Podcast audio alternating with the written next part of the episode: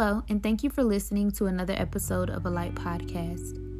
If you're new here, if this is your first ever episode, my name is Brakel and I'm the host. You can follow me on Instagram at a light podcast. You can also send me an email, a light podcast at yahoo.com. Now for the prayer. Dear Heavenly Father, I'm so thankful to be able to have this platform that glorifies your name. Lord, less of me and more of you is what I ask for as you give me the words to say to your people.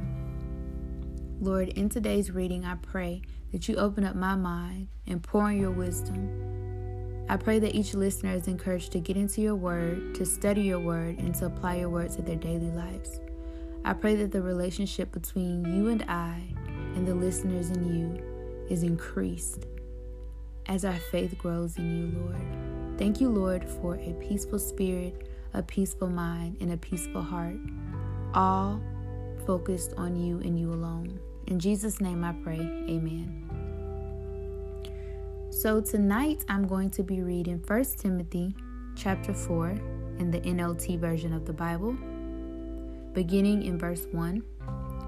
Now the Holy Spirit tells us clearly that in the last times some will turn away from the true faith they will follow deceptive spirits and teachings that come from demons. These people are hypocrites and liars, and their consciences are dead. They will say it is wrong to be married and wrong to eat certain foods. But God created those foods to be eaten with thanks by faithful people who know the truth. Since everything God created is good, we should not reject any of it but receive it with thanks. For we know it is made acceptable by the word of God in prayer. If you explain these things to the brothers and sisters, Timothy, you will be a worthy servant of Christ Jesus, one who is nourished by the message of faith and the good teaching you have followed. Do not waste time arguing over godless ideas and old wives' tales. Instead, train yourself to be godly. Physical training is good, but training for godliness is much better, promising benefits in this life and in the life to come. This is a trustworthy saying, and everyone should accept it. This is why we work hard and continue to struggle, for our hope is in the living God, who is the Savior of all people, and particularly of all believers. Teach these things and insist that everyone learn them. Don't let anyone think less of you because you are young. Be an example to all believers in what you say, in the way you live, in your love, your faith, in your purity.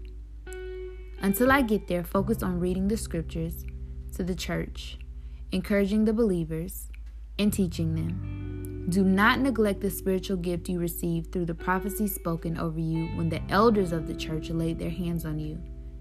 Give your complete attention to these matters. Throw yourself into your task so that everyone will see your progress. Keep a close watch on how you live and on your teaching. Stay true to what is right for the sake of your own salvation and the salvation of those who hear you. So 1 Timothy chapter 4 has been coming to my mind over and over again throughout this week and I'm so grateful that it has. I've never really gotten into the book of Timothy, neither the first or the second books of Timothy. I think I've read through them or like listened to them through audio, but I've never really focused a lot on them. I believe that every time a particular book or a particular scripture, excuse me, is brought to my mind, I know that it is of God and I immediately want to turn to that scripture, whether it be in my physical Bible, my tangible Bible, or the Bible on my phone. And I want to see what the Lord is saying to me. Sometimes it'll be at random where I'll just think of a verse like 1 Corinthians chapter 2 verse 1 and I'll go to that and it's like God has a word for me at that time, a particular word for me at that time. So First Timothy chapter 4 in its entirety was laid on my heart this morning. And I went and I started reading it. But as I was reading it, I will be honest, there was a distraction that came about and I kind of stopped reading it. But I'm so blessed that tonight I was led to get on this podcast and read 1 Timothy chapter 4 in its entirety to you all because as I read it, it also enlightened my spirit and it gave me hope. It gave me guidance, it gave me direction. I encourage each and every one of you all to get into your Bibles and read what the Lord is saying. He talks in so many different ways to us, and every time He talks and He tells us things, it is all good. It's for our good, and it's for His glory. I pray that you understand this. Times will get hard, times are hard, but God is always faithful and He is unchanging, as He says in Malachi chapter 3, verse 6, which is one of my favorite verses as well. I pray that you get into the Word. I pray that you ask God for wisdom as you read the Word because I know that He'll give it to you as He has given it to me. Always remember that we were never designed fully equipped with everything for our survival. We were designed and created by the Lord to depend on the Lord, not to depend or lean on our own understanding. So, shortcomings can sometimes feel like the end of the world. But those are reasons to depend on the Lord even harder, even stronger, even more.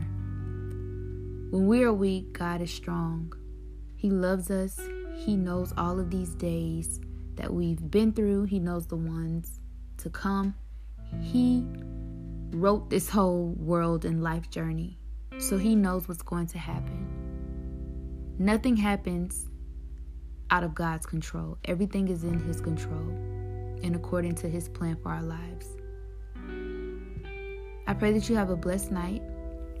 I pray that you are safe. And I pray that this episode, most importantly, encouraged you to get into your word and to trust the Lord in everything that you do. Have a blessed night. Until the next episode. Shalom.